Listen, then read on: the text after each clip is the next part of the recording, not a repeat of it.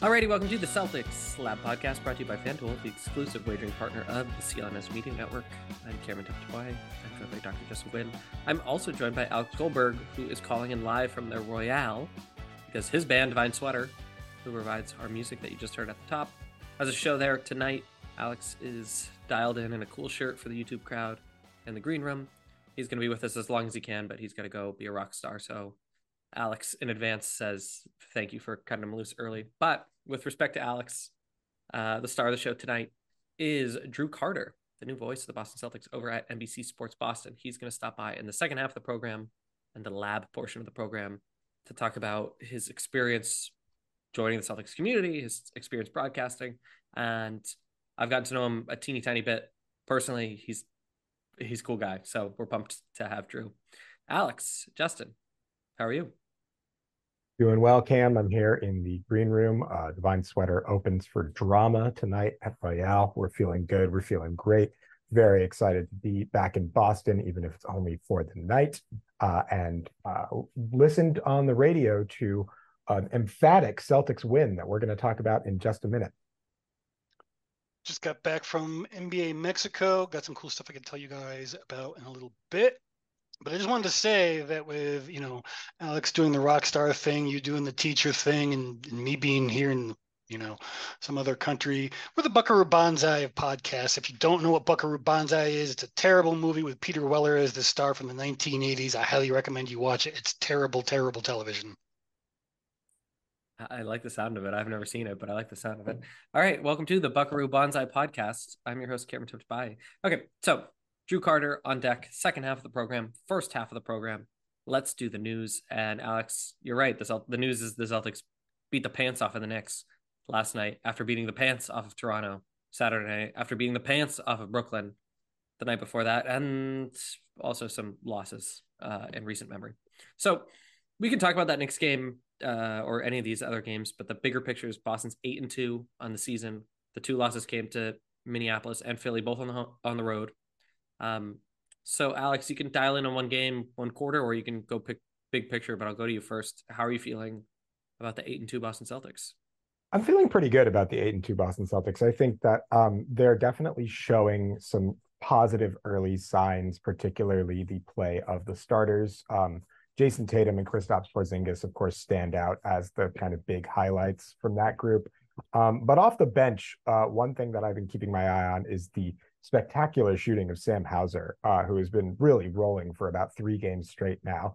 Um, obviously, the tricky part is that Boston lost arguably its two biggest, most challenging games of the year uh, on the road against Minnesota, who is playing outstanding basketball right now, and Philly with the superstar Tyrese Maxey.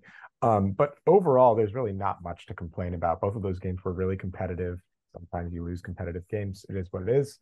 Uh, and as long as the Celtics uh, continue to build on the good habits that they've shown early this season, in particular, I think uh, I'm also noticing that Joe Mazzulla seems a lot more comfortable. Um, I, I'm I'm feeling pretty good. I like some of the ways that you were putting that, uh, the building good habits in particular, because I do want to talk about something that's big picture, and I'm going to do it in a way that accentuates good and bad, and that is mainly the chemistry we are seeing in, between Kristaps Porzingis and Jaylen Brown, but also when that is not happening, oftentimes we are getting what I've online called bad decisions Brown, and this is not me saying that this is who Jalen is. Do not take that from me using that moniker.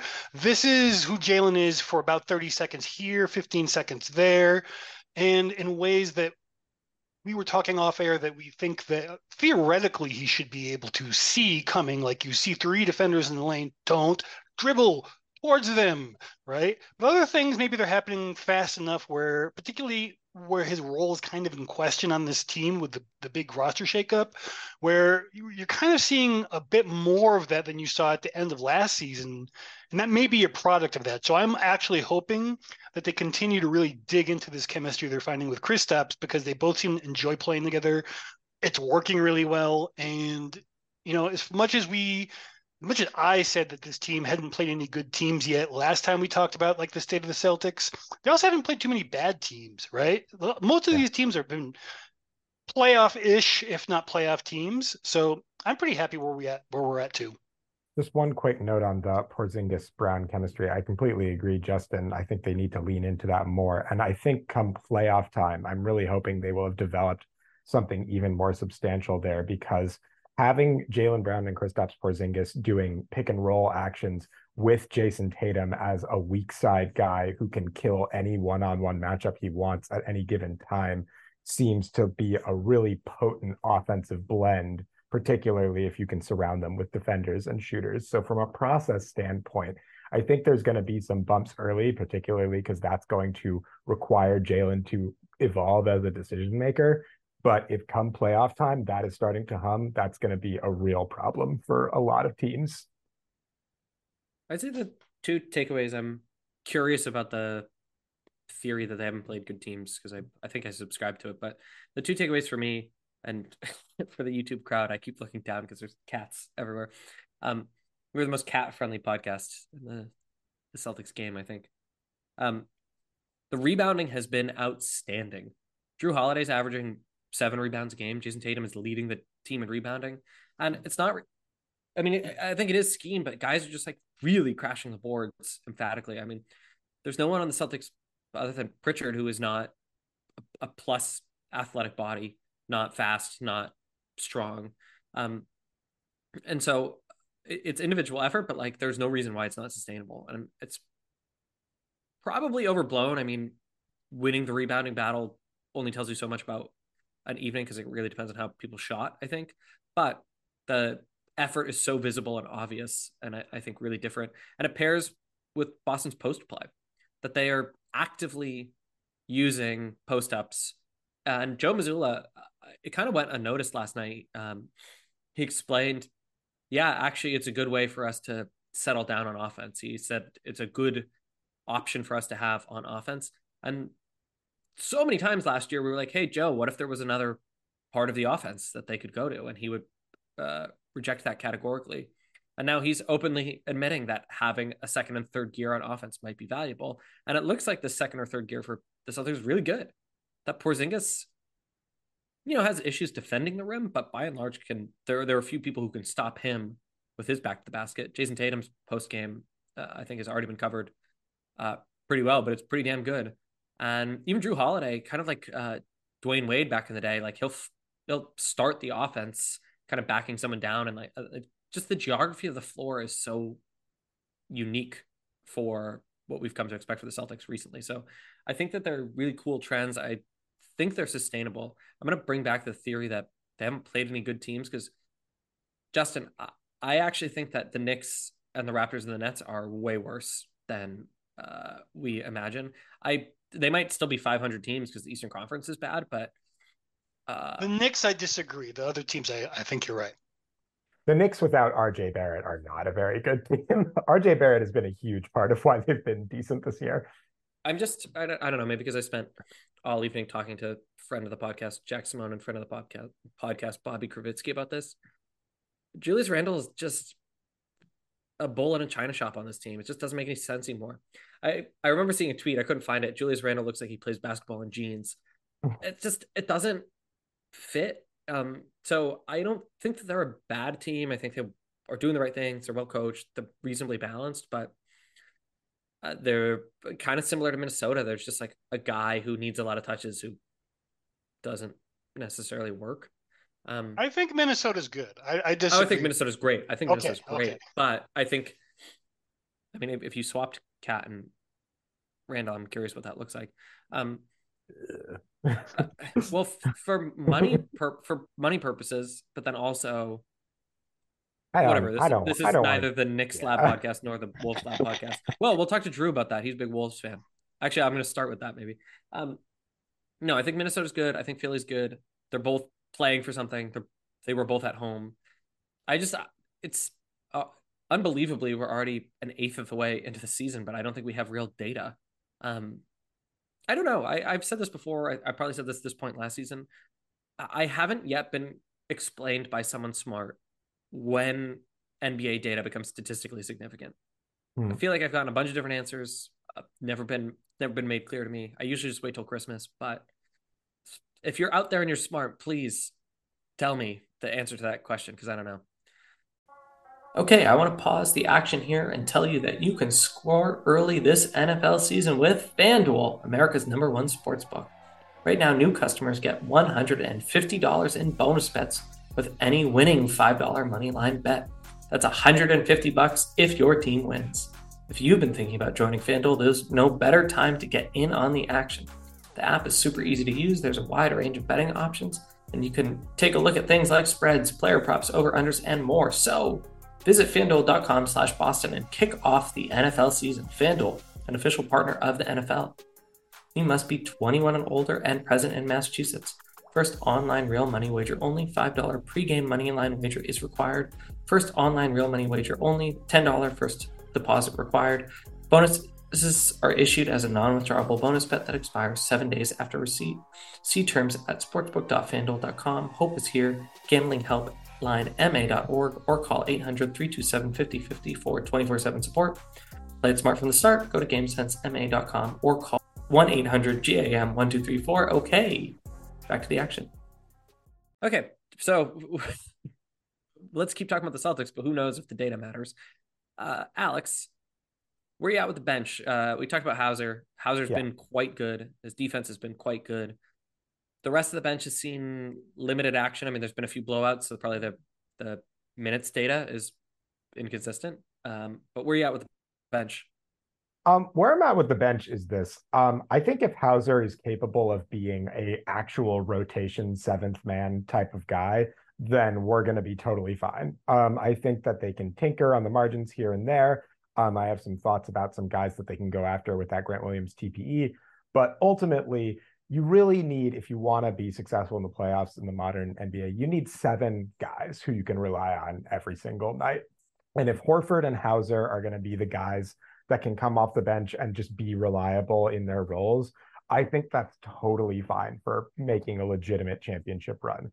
I personally would like to see a little bit more out of Peyton Pritchard and out of some of the other uh, bench wings in particular. And I am always nervous about uh, the big man spot, given Porzingis's lengthy injury history and Al age. Um, but so far, while I think there have been some dicey minutes, particularly from Pritchard and Kornet, when it does matter, um, Joe Mazzulla can pull them pretty easily and get the guys in that will need to win the game. Um, and if they give you anything extra in terms of quality play, like Peyton Pritchard was good the other night. Luke Kornet has had games where he's looked okay. Um, if you can get anything out of those guys, I'm counting that as a win, provided that Hauser continues to be a reliable first or second guy off the bench. Um, if Hauser's shot starts to fall off, then the Celtics might have to get a little bit more aggressive about really shoring up that bench. And the other thing that I would look to is that in, you know, 2019, when the Toronto Raptors won the title, a big part of why they won that title is because they made a deadline move for Marc Gasol and shook up their bench a little bit in doing so. Um, I'm pretty firmly of the belief that if Sam Hauser is not going to be your seventh guy clear cut by the deadline, then you've got to get aggressive and find that seventh guy right away. But as long as you have seven that can, that to me, that's the magic number. As long as you have that come playoff time, I think is totally fine. I agree completely. Uh, I think actually you were kind of dancing around it earlier when you were talking about the TPE. There are some some teams, Chicago, that could maybe be uh, breaking up their roster soon, or at least making some changes.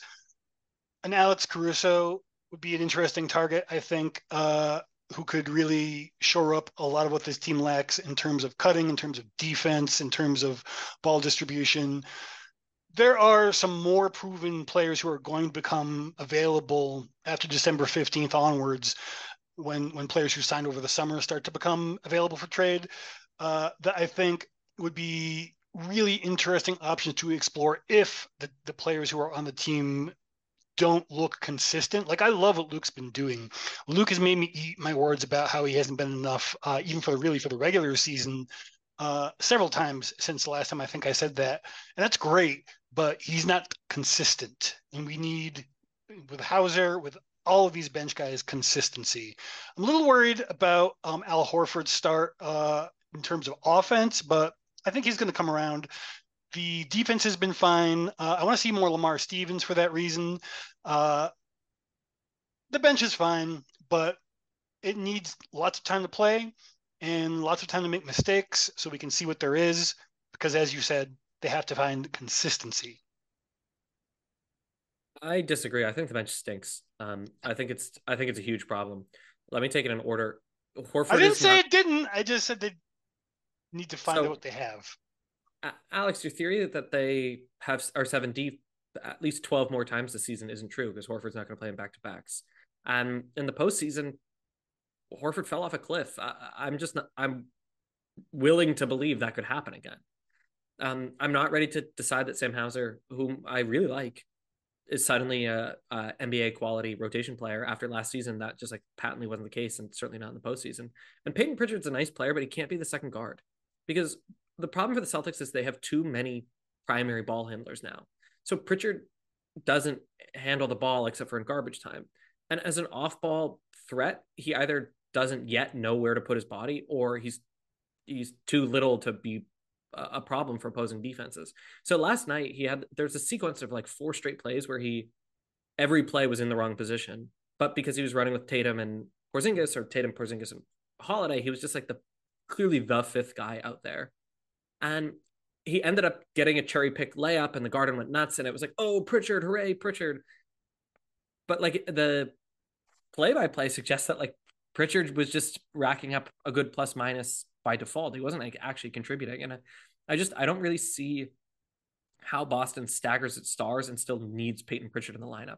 They need a player that is more effective off ball because I think Pritchard needs to be a point guard of a sort, and they don't need that from their eighth guy. So yeah, I'm super Lamar Stevens curious. I'm curious about Banton's side size. I don't know what he provides offensively. Uh, Joe keeps they have enough blowouts that we have seen the bench, but practically speaking, we haven't really seen the bench play consequential minutes. So more more bench, deep bench in particular, mixed with starters would be good. But I understand. I haven't. I haven't asked him about this. I don't know if people have asked him about this. Um, I understand that he wants to see which starting players work. Like if he's primarily concerned with staggering his stars and figuring that out, that is the first thing to iron out. So I get that he is not super concerned with Lamar Stevens right now, and he is more concerned with developing that chemistry between uh, noted neighbors Jaylen Brown and Kristaps Porzingis. But um, I'm finding myself concerned, and I like Pritchard, but he's the most useful salary of the bench players to trade, and any oh, trade oh, yeah. that might be. Um, let's do a little bit of news, and then we we have extra time before Drew hops on. We can return to trade targets, grant TPE, and stuff like that. But let's keep it real. Between now and February, we're going to talk about that a lot, so it's not it's not a chief concern. Although, uh, just as an aside, we have a little bit of news. Um, Scott Agness, we learned this by way of Yossi Gozlan of Hoops Hype. Scott Agness is reporting that Theis, Daniel Theis, that Daniel Theis, could be close to a buyout and joining the Los Angeles Clippers. So something to keep an eye on that's been floated and now is maybe being reported, but nothing is imminent. Okay, back to the news. Dr. Quinn, you live in Mexico City and you were visited by the Atlanta Hawks and the Orlando Magic. Talk to us about that experience, covering that, uh, and then also what you heard about a possible expansion team down in Mexico. Sure. So as far as the game itself, I'm not going to go too in depth because I know that we don't have too many Hawks or Magic fans on the podcast, or if we do, it's news to me. Uh, I did get a chance to talk to Paolo Banchero about his shoes. The uh, Jayson Tatum one, uh, Huevos Bancheros, which I thought was going to be this really awesome thing to ask him about. Mexican themed breakfast sneaker, right? In Mexico. and unfortunately, uh, he didn't think of it. Jordan Brand didn't even think of it. Some person on Twitter thought of it, and that's Amazing. the origin story. Yeah, so it was a little underwhelming. Uh, good enough to write a little blurb about, but nothing nothing too crazy to write home about. Um, got to talk to Dejounte Murray uh, about keeping in touch with Derek, and the most interesting conversation that I had was with um, during the address of Adam Silver. I got to talk to him about the the players' union turnover with Andre Iguodala. Turns out um, nobody's really sure what's going on with that, so that's definitely something interesting to keep an eye on. Thank God the CBA is in the rearview mirror. Uh, I'm not in any way impugning uh, Iguodala's ability to be the acting head of the Players Association, but what caused all this is still not entirely clear. So that's an interesting little tidbit. Uh, also, what you were hinting at every year that we have a Mexico City game, Adam Silver comes down and he talks about the possibility of expansion. And it's always been very, very vague, very, very future oriented terms. And now, particularly again on the Celtics broadcast uh, for the Knicks last night, where he came and sat down uh, where with the people who our guest today's uh, usually works with. Uh, Mike Gorman and Brian Scalabrine and talked in very clear terms about an increasing likelihood of an actual NBA team here in Mexico, or, and this is the interesting part that seems to have mostly been missed by most of the media out there, that Silver talked about expanding the G League itself further into Latin America and or Mexico, which I think is an intriguing, I won't quite say half measure, but part of the reason why the Capitanes exist, even if it's not like explicit, is to see if the NBA can have a footprint in this country and have it work culturally, distance, elevation, all those other aspects that present challenges that are pretty much doable, but they needed to see that first, right? So I think at this point we've arrived at one of the two major things that needed to happen which was the new media rights deal being still unresolved in the CBA I was just talking about.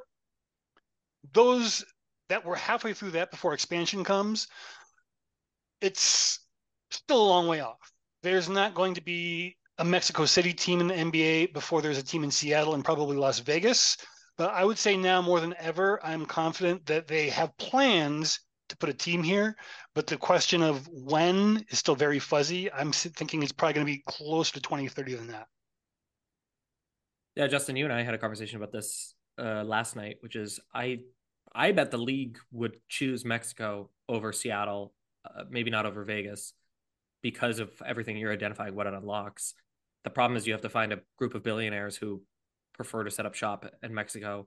Um, I'd be very curious what like the legalese around an internationally owned team in another country looks like. I guess it occurs to me I have no idea who owns the Raptors, so maybe the rules already exist. But um, we could put a pin in it. It was interesting that Silver was in house last night that was surprised to me. I didn't get to talk to him or see him. But didn't do that very often. Yeah, maybe he was at that Akon show over the weekend. That's probably what it was. Um, just while we're doing this live, because the magic of live to tape podcasting, Porzingis is questionable on Wednesday. He banged. I I'm proud of myself because I tweeted about it in the moment. He banged knees with Randle, and he looked really uncomfortable after. And he finished the game. He was a big part of the comeback, but he is questionable for Wednesday's game with a knee contusion. So we might get to learn more about this Celtics depth that I am a little more worried about. But good luck, Luke Kornet. You may or may not get a lot of minutes. I mean, I'm not entirely opposed to the idea of double big being an impossibility because it did not work that great last time we played the Sixers. So, yeah, everything's a work in progress. I mean, eh, integrating Jrue Holiday and Porzingis on a single play might work, but you know, understanding where your teammates like to be and need to be and can't be takes time. And so Horford and Porzingis might need time, or maybe double bigs is for the birds. Speaking of birds, Justin Tatum, the father of Jayson Tatum, just became the interim head coach of the Illawarra Hawks down in the NBL, where uh, the National Basketball League is in Australia. Um, he's been with the Hawks since February. He's been a scout and a consultant He's coached for now 18 years um, at the high school and supporting the college level. So cool for Justin Tatum. Cool that Jayson Tatum uh, told us he knew about that the day before, but the press re- release came out Sunday night. So just how sausage gets made. Um, these decisions take a while to hit press releases and then hit Twitter and then hit podcasts. Um, so if you just found out about this, you, you behind. Okay, we are, I think, out of well, I don't know. Last time I was on here, I ragged on the in-season tournament and the courts and the branding. Anyone have new in-season tournament takes? We definitely don't need to. I don't hate it. I didn't hate it. I probably won't hate it. I had Check me, in, check me in three years. I mean, I yeah, I the the courts as a like visual cue. Hey, this is different. Are interesting. They have generated a lot of buzz in a moment where keeping people's attention is hard. I was out to dinner Friday night for my mom's birthday, so with casual NBA fans or people who just like don't watch the NBA, explained what was going on because the television was on at the bar in the restaurant, and consensus was it was ugly, distracting, and unwelcome. So it could be alienating to casual fans, but a sample size of five, if if we're hard pressed to get you know representative data on this podcast, I can't say that that's a trend line. Okay, Wake me up during the knockout round. I have heard that tickets to those games are gobsmackingly expensive. So at the very least, people in Vegas seem excited. But if they're willing to pay for the those F1 tickets are very expensive. How's that? And that is why Mexico City will not be getting a team before Las Vegas. Yeah. I don't know about Seattle. I don't know that some of the cities that exist in the NBA right now should continue to float teams. I don't know that. You're gonna make some enemies. Be careful. I, it's on the fans. Show up. It's on the television partners. Sell some tickets. Bally Sports, where you at? Yeah, I'm curious question. about that too. Um, as someone who automatically had their league pass renewed before I could consider it, I'm curious about what that looks like. Okay, we are clearly spinning our tires, so let's pause. You won't, humble listener, have any. Well, there might be an ad break. I don't know when these show up. It's, it's not my job. But uh, on the flip side of this sentence, you'll hear from the new voice of the Boston Celtics over at NBC Sports Boston, Mr. Drew Carter. See you then. Okay, as promised, we're welcoming in Drew Carter from NBC Sports Boston. We're going to hop into the Celtics lab. So, Drew, put on your safety goggles, put on your gloves. Here we go. Um, Drew is a big cheese. We are very lucky to have him in Boston. Celtics fans are very lucky to have him on the horn. And Drew, I got to say, you're very lucky to learn from Mike Gorman this season, um, which we can get into. So, as we like to do when big cheeses come around, I'm going to stop talking. I'm going to swing things to Alex. Alex and Drew will have a little conversation. Then Justin and Drew will have a little conversation. Then, if there's time, I'm going to ask Drew about the Minnesota Timberwolves. But let's start with Alex. Alex, take it away. Drew, welcome to the Celtics Lab podcast. Thanks for having me, guys. Yeah, great, to, great to be here. Uh, Cam and I talked last night, so Alex and Dr. Quinn take all the time you need. I don't have to talk to Cam anymore. Yeah, that seems reasonable. I think we can kind of not talk to Cam generally. That's fine. Um, thanks for being here, Drew. Really appreciate it, and I've really enjoyed uh, listening to your calls on games this year. Uh, you really have a great voice for this, and I mean that sincerely. Um, so I want to start with just kind of your observations, what you're seeing from the team. Uh, it's been roughly 10% of the season up to this point. Um, what, if anything, have you kind of learned about this team as far as just big picture takeaways? Well, I think we've learned this NBA season that big time additions don't always mesh right away. It's not always seamless. I think when you look through the course of the player empowerment era and the big time star movement era, which, you know, you could really sort of argue began with the Celtics big three in 08. Uh, but certainly with with player empowerment, you know, I think about when the Heat brought in Bosh and LeBron, and that seemed to be their decision. Um, I, I think over the course of that, you have examples of both ways where it works right away. Obviously, the Celtics are the best example of that in 2008, where it works after a year. The Heat made the finals in their first year, but kind of peed down their leg in the finals, even though that Dallas team was really good. And Dirk had one of the best individual runs we've ever seen. And then you have examples where it just doesn't work out, um, like any team James Harden is on. And the Clippers are doing the same thing right now. So I think you you have three different outcomes for it. And I, you know, to me, Milwaukee is a negative outcome, and the Celtics are a positive outcome. I mean, early returns are extremely extremely encouraging. I think one of the reasons why is they didn't add a number one or number two option. They already had those with two All NBA players in the Jays.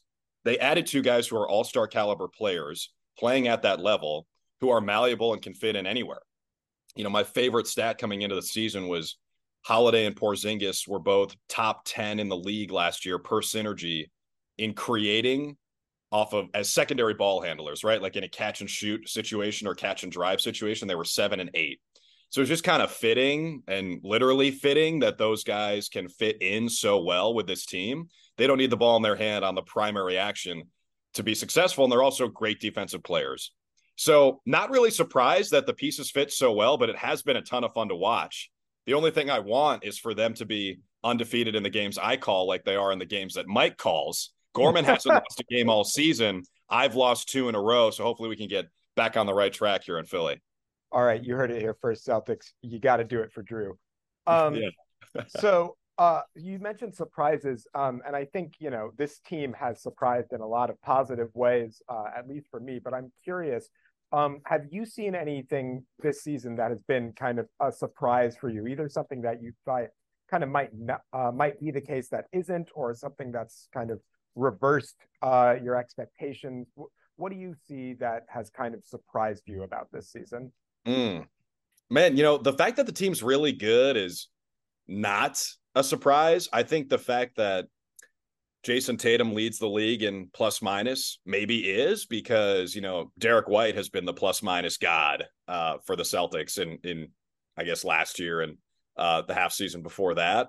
Um, Tatum, you know, it, it's not surprising, right? That's probably the wrong word, but I do think it is a little bit, you know, maybe it is surprising because he was already so good. And I think the hardest step, and you talk to former NBA players and coaches about this, the hardest step to take is from great to elite, or however you want to describe that. I think Jayson Tatum is there. He's in the top tier of NBA players. You know, to me, Jokic is in a tier of his own right now just because of what he did last season. I think he's earned that. But after that, I think you could argue for Tatum over anybody. Uh, and he's been, to me, the, the best two way player in the league through the first 10 or so games here. So again, not surprising because we know how good he is, but it is cool to see him continue to ascend, even though he was already, you know, a first team all NBA caliber player. And now here he is, you know, as the focal point of, I think, the best team in the league with the best rating in the league, averaging 30 again. He's added over 10 pounds of muscle. He's added this post up element to his game. His defense, I think, is even better. And it helps when you're playing with the guys that he's playing around. I've also been interested to see the rotations for Mazzulla. Like there have been there have been some times where it seems like he's experimenting a little bit, and that's what the regular season is for, you know, unless it's an in-season tournament game, because you got to win all those. But that's what the regular season is generally for. Like I remember last time we were here, I think Lamar Stevens played four minutes in the first quarter. We didn't see him for the rest of the game. So he's he's trying some stuff out, I think.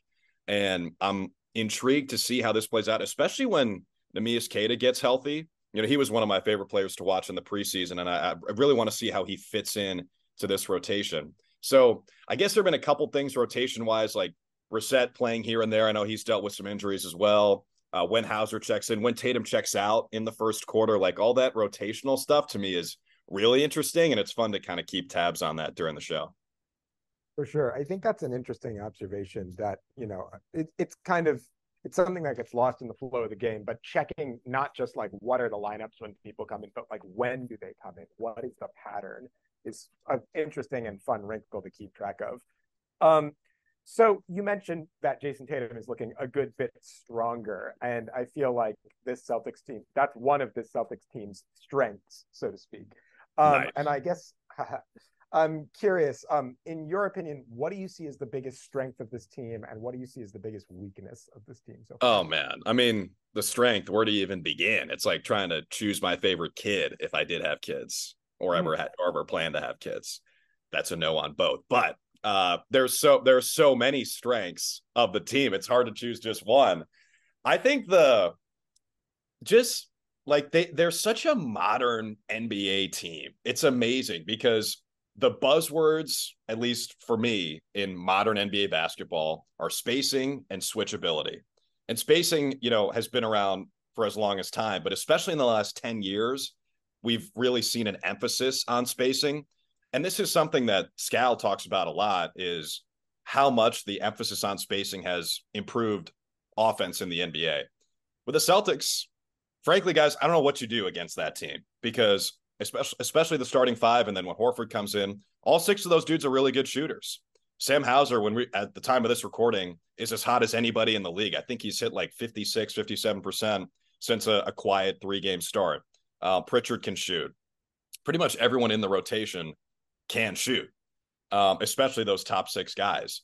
So on offense, I just don't know what you do. And and when everybody can shoot, like you can't help on a Tatum post up. And if you do, you know, he's gotten so much better as a facilitator that it's it's impossible to deal with them. I think about when LeBron added that element to his game, and I'm sorry, Celtics fans, to invoke that name. I know we don't really like him very much around these parts, but when you think about when LeBron added that effective post up game, he went to another stratosphere.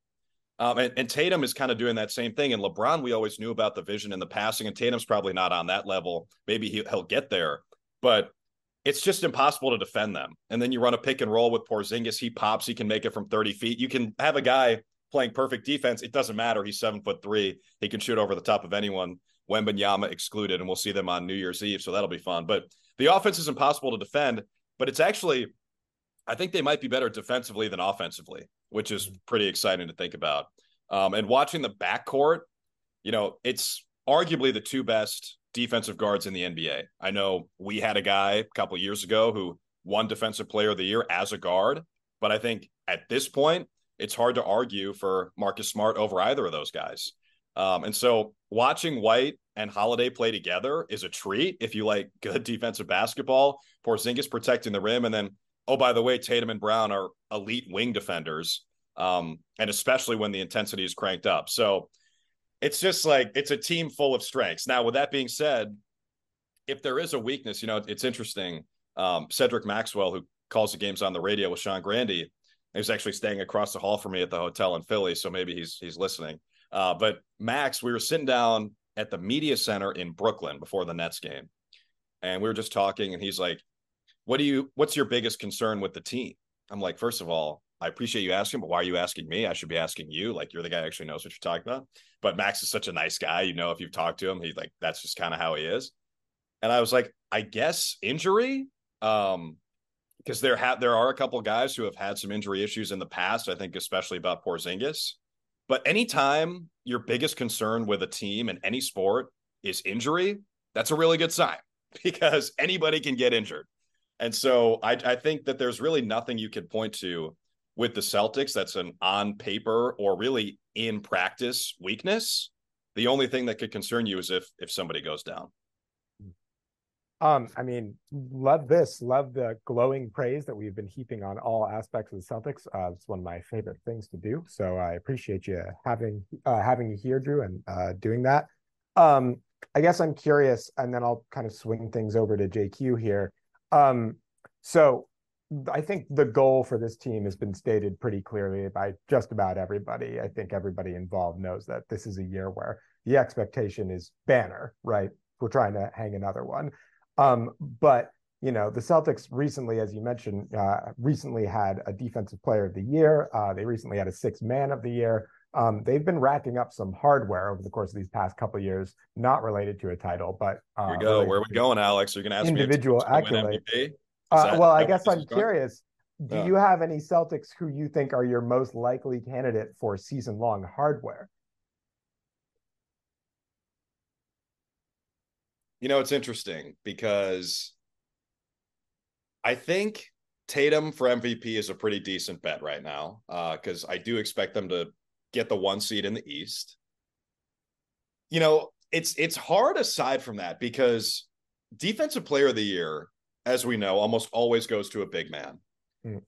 And I think if it were to go to a guard, they'd have to be clearly the best defensive guard in the NBA. And we have the two best. So it's like, how, how do you differentiate between White and Holiday? So for defensive player of the year, I think that'd be hard. Clutch player of the year, I could see going to Tatum, and that's a new one that's like totally unquantifiable. Although I guess De'Aaron Fox won it last year because he like led the league in clutch points, so maybe it, it's actually the easiest to quantify. But I could see Tatum doing that. The only issue is I don't know how many clutch situations they're going to play in because they're going to mm-hmm. blow everybody out. But how about this for totally out of left field? Let's do how it. How about Mazzulla for Coach of the Year? Because, yeah, baby, let's go. because that award, I think even more so than MVP, is narrative driven.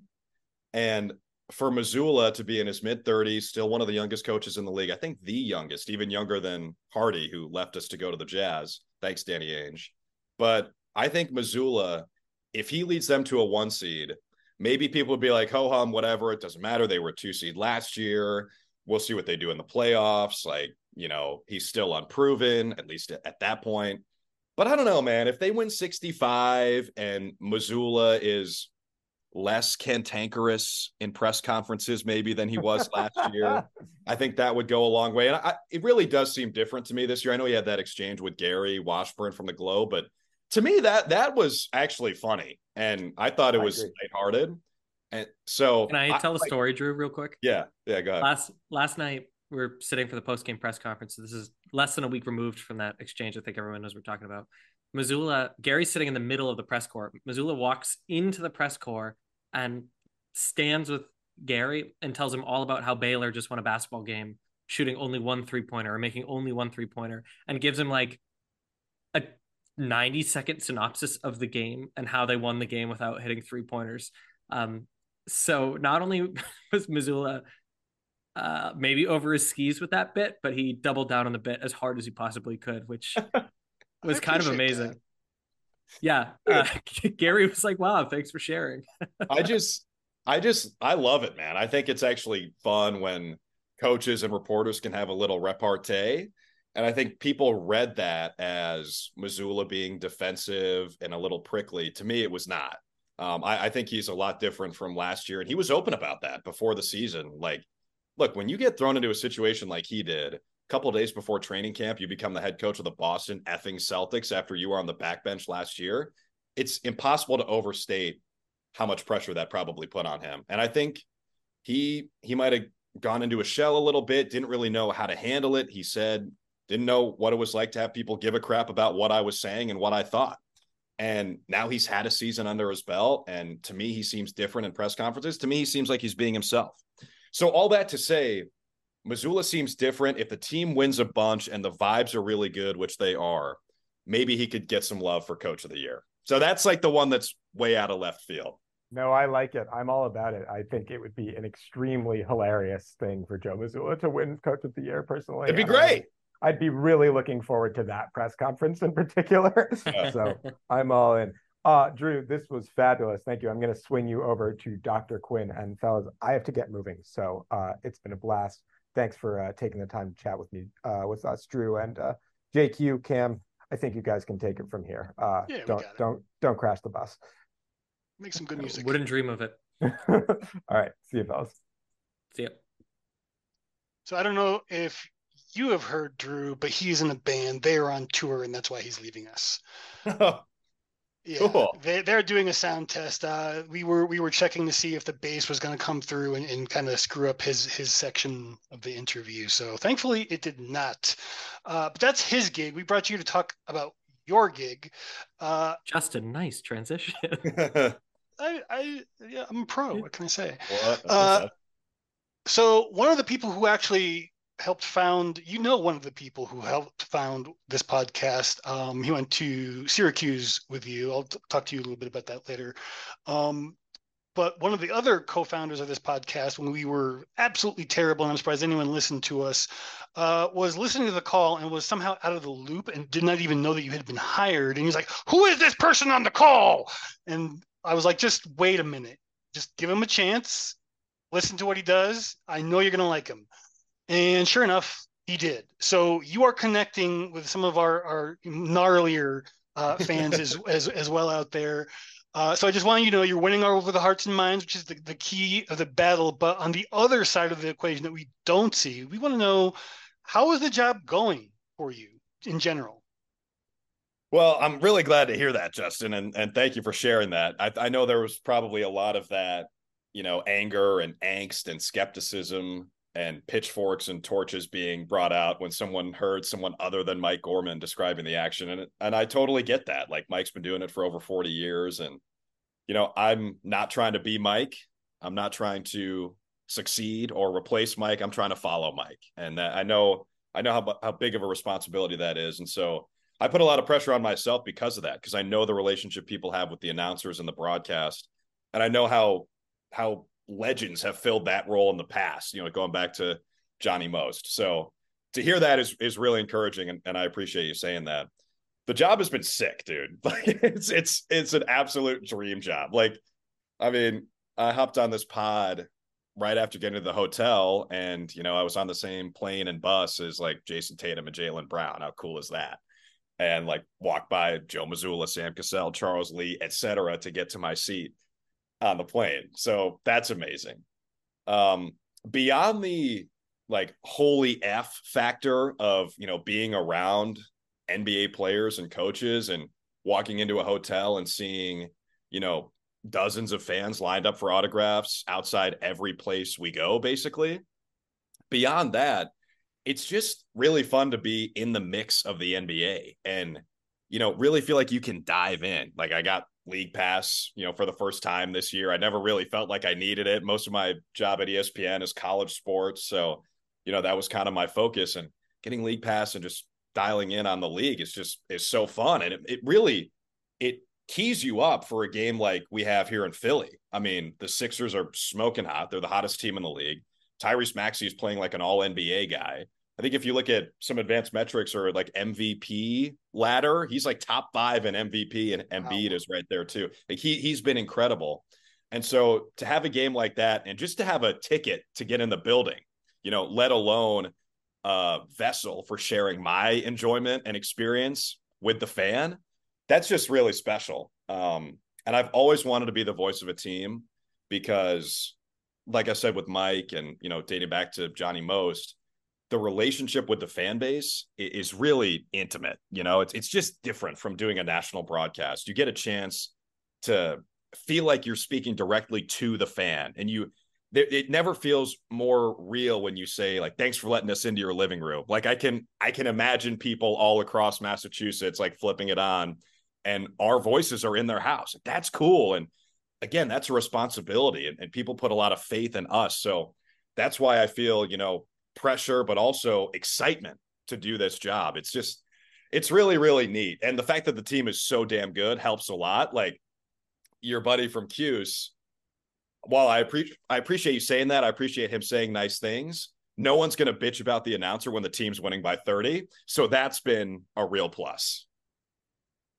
So, what's something that you knew or that you didn't know before that you know now after having been on the job in Boston for a little bit? Before you answer, I just want to let you know with a team like Boston, it's not just in, in Massachusetts. I'm in Mexico City. Oh, hey now. Yes league passes worldwide, baby. I love it. Uh, that's cool. I've always wanted to go to Mexico City. My sister's been a couple times, but when I make it down there, I'll hit you up. Oh, so what I I guess what I've learned that I didn't know before um is I guess that Mike Gorman is exactly the dude off the air that you see on the air. You know, there's a reason he's so beloved in Boston and and also nationwide. Like we played the Knicks last night, and Mike Breen, there's a reason he goes across the floor to give Mike Gorman a huge hug and then does the same thing after the game.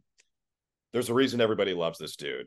There's a reason when we go out for a drink, he talks to the lady behind the bar for five minutes because they go way back and she loves him as much as everybody does. You know, he's he is just such a cool dude and he's so down to earth and he's really taken me under his wing. And the cool thing, guys, is I think Mike and I do the job very differently.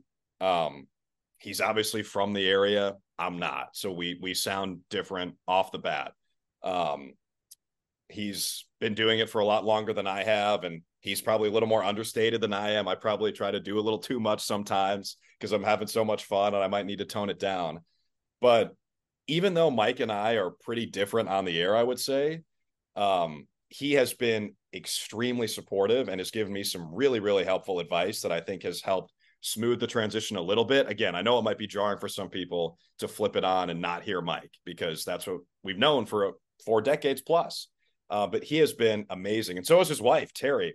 I actually heard that, and, and Terry was in the business for a long time in, in sports media, so she knows everybody as well, and she's amazing and super sharp what I heard was now I was at the game at the Garden, so I wasn't watching the broadcast. But when Adam Silver came on, Mike was saying that Adam basically spent the entire time talking about Terry Gorman. Yep. so like some sometimes talking about Mike Gorman, and then a lot talking about Terry, and then Scal was asking him about like what he said about color analyst talking like he wants it to be more like NFL. So I need to go back and watch the replay. Uh, but there's a reason why Mike and Terry Gorman are so beloved. And so it's been really cool to kind of see that from the inside. Talked about an expansion team in my home city too, so I'm uh, pretty excited about that. But uh, that's Yeah. not what we're here to talk about. Wait, wait, Uh, wait, wait, hold on, hold on. I thought it was going to be Vegas and Seattle. It is going to be Vegas and Seattle. Uh, Yeah. Well, he hasn't. He didn't explicitly say that, but that is the general assumption. I think it's correct. Uh, Yeah. In some conversations I've had with some league people and some other people uh, connected to know about this sort of thing, the well, first of all, Silver's discussion of it has been more concrete than it ever has been in the past. Uh, it's always very, very, very vague when he's talked about it. In, every year when they come here for NBA the, the Mexico City games, uh, it's obviously a topic of conversation. But this year, he really sounds like it's something that the NBA wants to happen. But there are still several hurdles uh, in terms of logistics, uh, which the Capitanes, the G League team here, has helped iron out. But there's still a ways to go. So big detour, but uh, I think an interesting. Wait, can I say? Can I share two thoughts on that? We Yeah. first of all, we talked about this in the first half of the pod, so hopefully the listeners really care about this. I think the Vegas um, Seattle thing misses the point. Point number one: Why can't a team relocate, not be an expansion team? Hello, sad New Orleans Pelicans. Point number two: Why can't Hey, they? don't add- don't you mess with my NOLA people. Anyway, I love no. Well, whatever. Um, point number two: Why can't you add more than two teams? fair point. They usually do them in even numbers, but they haven't always. So could happen. Add four. Add one to That would be pretty sweet. I would just have to make sure I have my passport. So, because that that's been kind of a snafu this week. So we're we're going to Toronto. So, Uh-oh. but we'll have it smoothed over by uh by Thursday when we fly there. So we're good, and then I could go to Mexico City as well. So hopefully there's a team there. Cool. So you've basically given me a Mike Gorman story. If you have a better one you want to share, uh, please, by all means. But give me a Scal story working with him. Besides El Fuego. Porque no, no necesitamos más malas traducciones de él. nice, nice. I can I can tell that you uh you are fluent in this the native language in Mexico City. I like that. I could survive. Um, well, here's the thing with with Scal. He does so much hilarious stuff that I actually started to write some of it down because if I ever want to write a book one day, um, Mhm. there will be an entire chapter on Scal. You know, the first, I guess my first day of work at this job was media day, where they hadn't announced that I was joining the team yet. So it was kind of like a clandestine, let's sneak Drew in here. Not that anybody gives a shit or knows who I am. Sorry, I hope I can swear on this. No, but- you can swear. Yeah. Okay, good. Not that anybody gives a fuck who I am, but they they kind of had like they wanted it to be a secret, so they kind of brought me in a back door, and Scal and I took some photos together. Um, and they didn't go anywhere until the next day when we announced it. So anyway, I got there. I got there when I was told to get there. Let the record show when I was told to get there. But like my boss had to come let me in because I obviously didn't have the right credentials or anything. So by the time I got in there, it was like a couple minutes after two when we took when we were going to take the photos. And Scal's like, "Wow, like your first day cruising in fashionably late, like that's how you roll. Okay, cool. We're gonna have to trade you for Noah Eagle." Uh, and for those who don't know, Noah Eagle was my college roommate, Eagle? one of my best friends. Uh, Ian Eagle's son, yeah, not Ian. Ian, it's confusing. Sorry. Ian will tell you that Yeah. himself. Yeah, I know. You can speak multiple languages, but no one can pronounce Ian's name. It's okay. We we have a long history of screwing up people's names on this. Uh, blanket apology to all of you. Yes, yes. I'm I'm sure he would not be offended because everybody does it. But Ian's son Noah, one of my best friends, he was the radio guy for the Clippers for four years. He's now working with the Nets actually. So Ian is their main play-by-play guy. Then they have Ryan Ruocco when Ian can't do it, and then Noah's going to fill in occasionally for the Nets on Yes. Um. So anyway, Scal knows Noah. He's like, we're gonna have to trade you for Noah Eagle, man. If you keep coming in late, I'm like, dude, you're gonna have to throw in some pick swaps and cash considerations if you want to pull that off. Uh, but that like that's kind of how it is with Scal. You know, he he you can tell he accepts you and is cool with you if he's giving you shit, giving you a hard time. And from what I've been told and sort of what I've experienced already, that's a very Boston way to act. Even though Scal's from Washington State, he's obviously an adopted son for Boston, and clearly that's one of the reasons he fits in there is because he's going to be taking the piss to use an Australian term. He is going to be giving you a hard time, and that's actually a good sign. And I've really enjoyed that. And so I'm trying to find the right line where, you know, I'm showing I'm showing respect and I'm deferring to him because he's the guy who played in the league. He's the guy with the ring. He's the guy who's been here for a decade and calling Celtics games, you know, since I was in high school, but also giving him shit because like that's how we are off the air, you know? So we're, we're having fun with that. And it's cool because, you know, that's how El Fuego started. Uh, is when he Love messed it. that up, and I'm like, "Love it, my man! You're one letter off, but the meaning has changed between El Fuego and En Fuego." So stuff like that it's just it's really fun to work with him. He's made me feel welcome like from the jump, even from when we auditioned together. So I've got a feel for what the best aspects of your job is. What are some of the worst parts of your job? Well, guys, I spend a lot of time online. Um, and you know, I I pretty much see everything that people say. Uh, luckily my Twitter handle is pretty obscure, so I'm sure people are tweeting at the wrong Drew Carters, and I apologize to those guys. Um, but you know, I do I I hear it from people and and again, I get it. Like and I, I honestly think that most most of the stuff people have said, and especially directly to me, has been incredibly nice and supportive, and I'm super grateful for that. But like I said, you know, I mean, I know how big of a deal the job is. I know how prestigious it is, and I know how important it is to get this right. Not necessarily because I want people to like me, although that is true. I do want people to like me. That's a human nature thing. But more so because I don't want to at all diminish people's experience watching their favorite team. In fact, I want to enhance it. That's really the name of the game, you know, to entertain, to educate, teach people something about the Celtics they might not have known coming into the night, maybe make someone feel something depending on the situation. You know, that's that's what it's all about. Um, and so when people aren't liking what we're doing, if we take a chance that, you know, might fall flat a little bit, that is not the best feeling. Uh, but that's kind of what we sign up for, you know, and that's like a pretty small complaint for what is really the coolest job in the world. I mean, this is it was described to me once as the toy department of life by someone else in the industry, and that's absolutely true. So it's really it's it's hard to pick like the worst part of the job because really there isn't. Like my work is researching stats basically and watching basketball and talking to people about basketball. And I'd be doing that stuff anyway. I would just be doing that at my other nine to five job and I'd be ignoring that and doing this. But I'm lucky that it's my real job. So that's pretty cool. I always really awesome when someone gives you money to do this sort of thing. Uh, I, I, am nowhere near on your level, and I'm still amazed that anyone wants to do that for, for me. So, uh, speaking of your gig and how it works, this season at least, you are only covering the road games what do you do for the home games just for the curious among us and like what's your routine for preparation in general like yeah so home games i'm going to try to go to most of them or at least all, all the ones i can i still do work for espn so you know i'm traveling a lot for them as well uh, but when i'm calling a game for espn I mean, the celtics are also playing i'm monitoring that bad boy and sometimes i'll have the second screen up in the booth uh, just to keep tabs on it you know um, but I was at the game the other night. That's where Cam and I saw each other in the media room.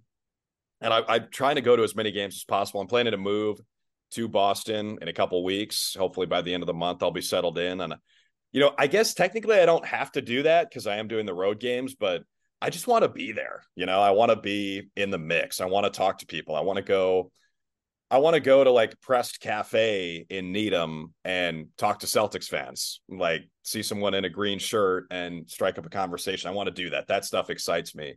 Um, I feel like it'll make me better at the job too. If I can, you know, if I have an off day, I can go over to practice or try to meet up with somebody from the team potentially and just feel more embedded. Because I think the more I do that, the better the broadcasts are going to be. Um, as far as what my prep looks like, um, I have these these boards or these charts where it's basically the names and the numbers of everybody on both teams with their heights, their weights, their hometowns, their ages, their years in the NBA, sometimes how they were acquired, um, where they were drafted, stuff like that, team stats, player stats, career highs, stuff I'm marking off during the game, fouls, challenges, um, just stuff like that so I can have it all in one place, you know, because I'm not smart enough to keep that all in the right filing cabinets in my brain. So I need to have it all in front of me. But the thing about the NBA is stuff moves so fast. And this is actually a piece of advice I got from the aforementioned Ian, don't call me Ian Eagle. Uh, he said the NBA, the guys are so skilled and stuff happens so fast that you have to be ready at all times for the coolest thing you've ever seen to happen in a flash. And so you can't really look down. So, like, I have all these notes in front of me and I put that together myself. But really, it's about what you know up here as opposed to what you have down on the table because you can't really look down aside from in a commercial break. That's when you can find something. Hey, I want to tell this story. And then you hit your producer and director and talk back. And we work with Paul Lucy and Jim Edmonds, who are total legends and been doing this for a long time. And they're amazing at their job. Um, but that's when you can kind of direct us to a different story. During the game, you just, there's so much going on that you just have to be watching it. Um, and so a lot of that a lot of the prep really is about what I can remember just from finding it. And I, to me, if I find something interesting enough that it sticks with me, then it probably will be interesting for the viewer. Um, and so if, if I write something down and I forget it, like not the end of the world because there's probably a reason I didn't retain it. Um, so that's kind of what it looks like, but it is, it is pretty intensive. You know, when we're playing, we have these four games in seven days, like it's kind of a grind to you get all the stuff in in one spot just so I feel like I have it if I need that, you know, safety life preserver to go back to like, hey, what's Tyrese Maxey's career free throw percentage? Okay, got it. Because that could be something that turns out to be super relevant. Plus, like studying the rule book. I mean, doing college basketball stuff's different in the NBA. Um, and so there's there's a lot that goes into it. I don't just show up and yell into a microphone. I think that's what people think the job is. Um, but that's that's not how it is for most of us. Kind of figured. And I'm sure at least some of that you picked up at Syracuse. Yeah. Mm. Yes. Well, I don't know how it is for you, but I went to this little tiny 800 person uh, liberal arts college in Florida, which is famous for reasons I'm not even going to get into on the show right now because it's all political and this is not what we're talking about. But when I saw that we had someone on the Celtics beat who also went to this little school called New College, Hunter Felt, if you've ever met him. Um, I was very excited because there's meeting any of us anywhere is kind of a miracle in life, honestly. Uh, but for you, you're surrounded by people from Syracuse. So what's that like? And do you guys ever talk about it? we never talk about it. I'm I'm sure you've never heard anyone from Syracuse mention the fact. Oh, never ever. no, no, we're not obnoxious at all.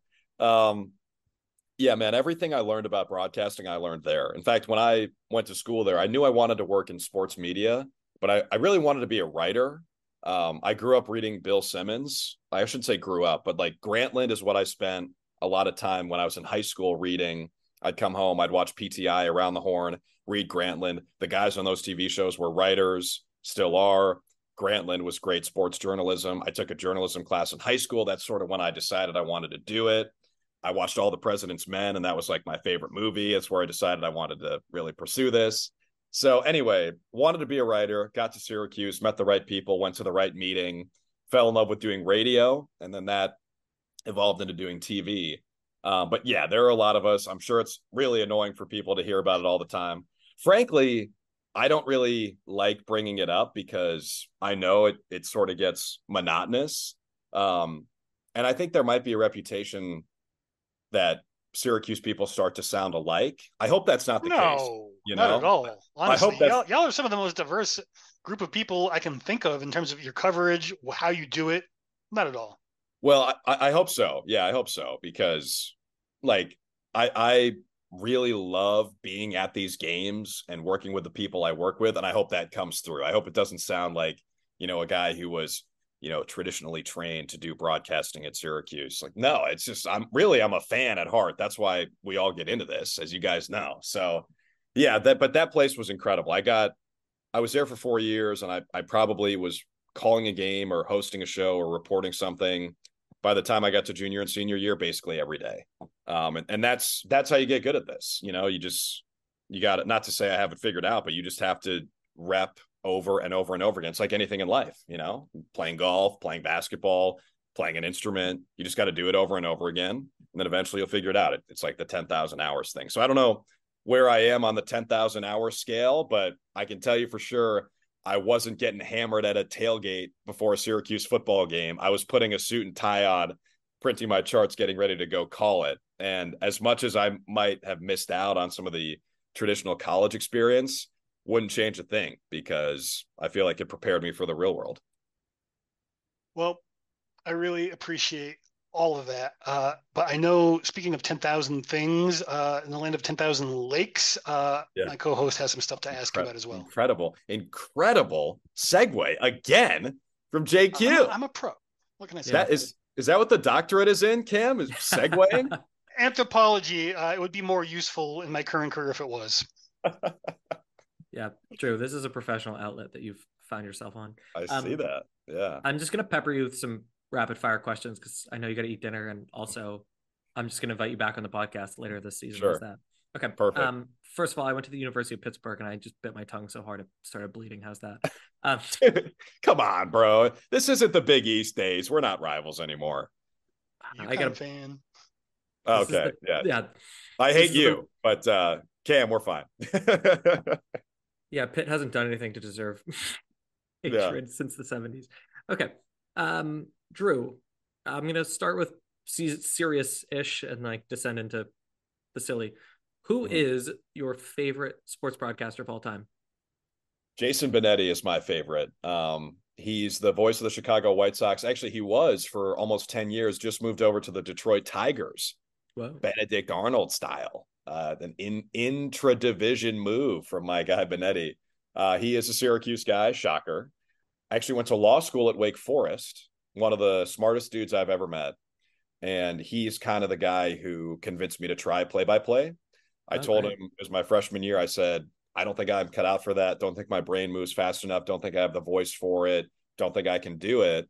And he was like, just try it. Like, go into a studio with no one around, find a YouTube video, like a bootleg NBA broadcast, and just try it. And so I would open up my laptop, fire up GarageBand, record the worst play by play tape you've ever heard in your life with no natural sound or anything. It was horrible, but he would listen to it and he'd send me notes, and we'd do that every week, sometimes multiple times a week.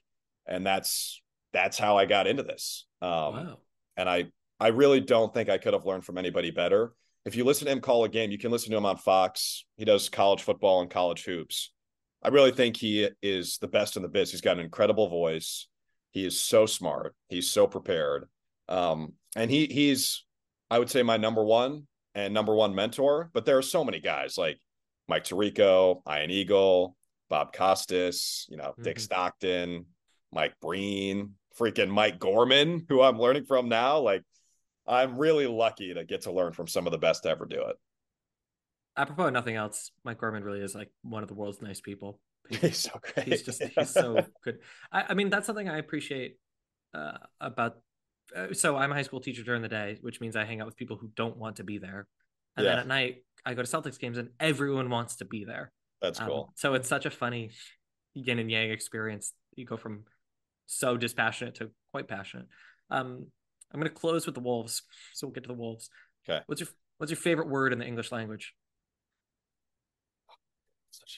I'll I'll give you one. So don't listen to me. I'm going to talk. This is so you can stall. My favorite okay. word is gubernatorial. Um, oh. It just it's not spelled. You goober. Thank you. Uh, it's you would never expect it. It's polished. It's clunky. Comes around once every few years. Um, so, so yeah. gubernatorial is a great word, and and I actually love it so much that I don't call anybody a governor. I call everybody a gubernator, which to me is just a much better much better name for a position of power god there are so many good ones. Um i'm gonna go with one that's not like super fun to say but there is a big reason for it. I'm actually looking at it right now. The word is halcyon h-a-l-c-y-o-n which sort of means like idyllic. Like think about a golden era you know era of happy feelings whatever. It's a halcyon age. And the reason I say that is because it's the first word on my note in my phone of words when I started, when I really like started to give a shit about the English language. Um, I started writing these words down and I, there are hundreds of words in here and I have not memorized all of them, but halcyon was the first one. And for some, it's, it's, it's amazing like how life works when like I made a passive commitment. I want to improve my vocabulary. And most of the time, when you make a passive commitment to something, it doesn't end up happening. It's like, I want to lose weight this year. Like, have a totally not specific goal. It usually doesn't work out. But for some reason, I just like fell in love with writing these words down, and halcyon was the first one. So I, am going to go with that one. Although one of the most recent ones I wrote down was chef d'oeuvre, which is a. French word, looks like chef d'oeuvre. Chef d'oeuvre masterpiece, considered the greatest work of a person's career. It's like a magnum opus. So you say like Jayson Tatum's chef d'oeuvre. I was going to say that was the 60 point itself. game or the 50 point game in game seven against Philly. So you can pick and choose there. But I love words. So people will probably get tired of me dropping in like SAT words during Celtics games this year. Let me recommend some light reading, some sociolinguistics. John hmm. Austin's How to Do Things with Words. It will change your life. John Austin? How to Do Things with Words. Is that Austin with an I or an E? I, I believe. Okay. I'm writing this down. Wow, this is fun. So Justin is my editor at USA Today, and he always says your writing needs to be understood by a PhD and someone who didn't go to college. And so yes. Uh, we are sparing with our fancy vocabulary, but every so often it's fun. You gotta, you gotta challenge people occasionally. So see if you get Halcyon into the into the call tomorrow night. Um, okay, I have two things I'm going to challenge you with. First, sure. you're a pros pro, so on the spot, give us a Celtics Lab bumper. We're not gonna we're not gonna rip it. We're not gonna borrow it, but you're queuing up the Celtics Lab podcast. Let's hear it. What do you wait? Hold on, hold on, hold on. Before we do this, what do you want? What do you want me to say? Is there like a script? No, you're a pro. Figure it out. okay. Um, I think I know what that is. A bumper. Um, all right. Like that, like welcome back to the show intro. Okay. Welcome back to Celtics Live. Your Celtics home Lab. for all Celtics things Lab. Celtics. I don't even know. Is there a slogan? I might have just stepped on somebody else's catchphrase, but I don't know. Yeah, we're gonna get we're gonna get sued. Okay. Yeah. Drew Carter, you cover the Boston Celtics. You the voice of the Boston Celtics for NBC Sports Boston. You are you've got New England roots. You've got the bona fides. You were really passionate about the Celtics last night when we chatted, but you're a tortured Timberwolves fan. So to close your segment here on the Celtics Lab podcast, give us 30 seconds on the Timberwolves. Okay, so 30 seconds on the clock starts now. To give people an idea of what it's like to be a Minnesota fan growing up when I did, I would walk around downtown Minneapolis. There would be posters featuring Rashad McCants. That was our like draw. That was our go-to guy, Rashad McCants. Good at Carolina, not that good in the NBA, not good enough to be your number one guy. Meal deal, ticket, Pepsi, hot dog, five bucks total. And this is that would have made sense in like 1912 when people are like, a gallon of milk was 12 cents. Haha, see? Nope. This was 2008, probably. The team was a joke. Um, and so I sort of became numb to my sports teams losing. Now, with that being said, I do think the Timberwolves this year are scary. And we saw that. I mean, they beat us. And that's that's how you know, like I'm in on the Celtics now, guys. I said they beat us. Yep. yep. Right. Us for me used to be the Timberwolves. Now it's the Celtics. But I still I do have a soft spot for the Wolves, and obviously Minnesota is going to be my hometown forever. That team is scary, man. I don't think the pieces even fit that well, uh, especially in the modern NBA. But they're winning a shit ton of games. Their defense is amazing. Anthony Edwards is a freaking killer.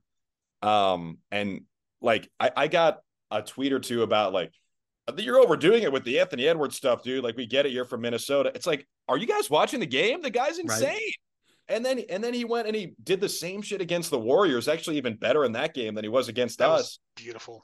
Yeah. So like if if you don't get it with Anthony Edwards at this point, I'm sorry. So that team is good. I think in the playoffs when you know the game slows down, Gobert has shown a tendency to get played off the floor in the playoffs. Mm-hmm. Um, I think that's going to be a problem. I don't believe in Towns as a a leader of a team, but when you have Edwards, I think they have a great coach. I love McDaniels and Conley and some of their ancillary pieces. They're going to win a lot of games. They could be a top four seed, really. I, I don't think they'll challenge in the playoffs. I think Denver's too good, but after Denver, they might be the second best team in the West right now. Cool. Yeah, there is no overselling the Ant Man. He's so entertaining, and he's only like 22, right? He's like incredible. So everything, everything's gravy. A great actor, by the way. Yes, Great. he is. Yeah, I was surprised by that. Yeah, Hustle was an awesome movie. Someone actually sent me a, a DM cam because you posted that photo on Twitter of my phone case, Yeah. which is KG and Randy Moss. How fitting is this, by the way, that I'm moving to Boston now because both those guys Destiny. went to Boston around the same time and had their best seasons of their career.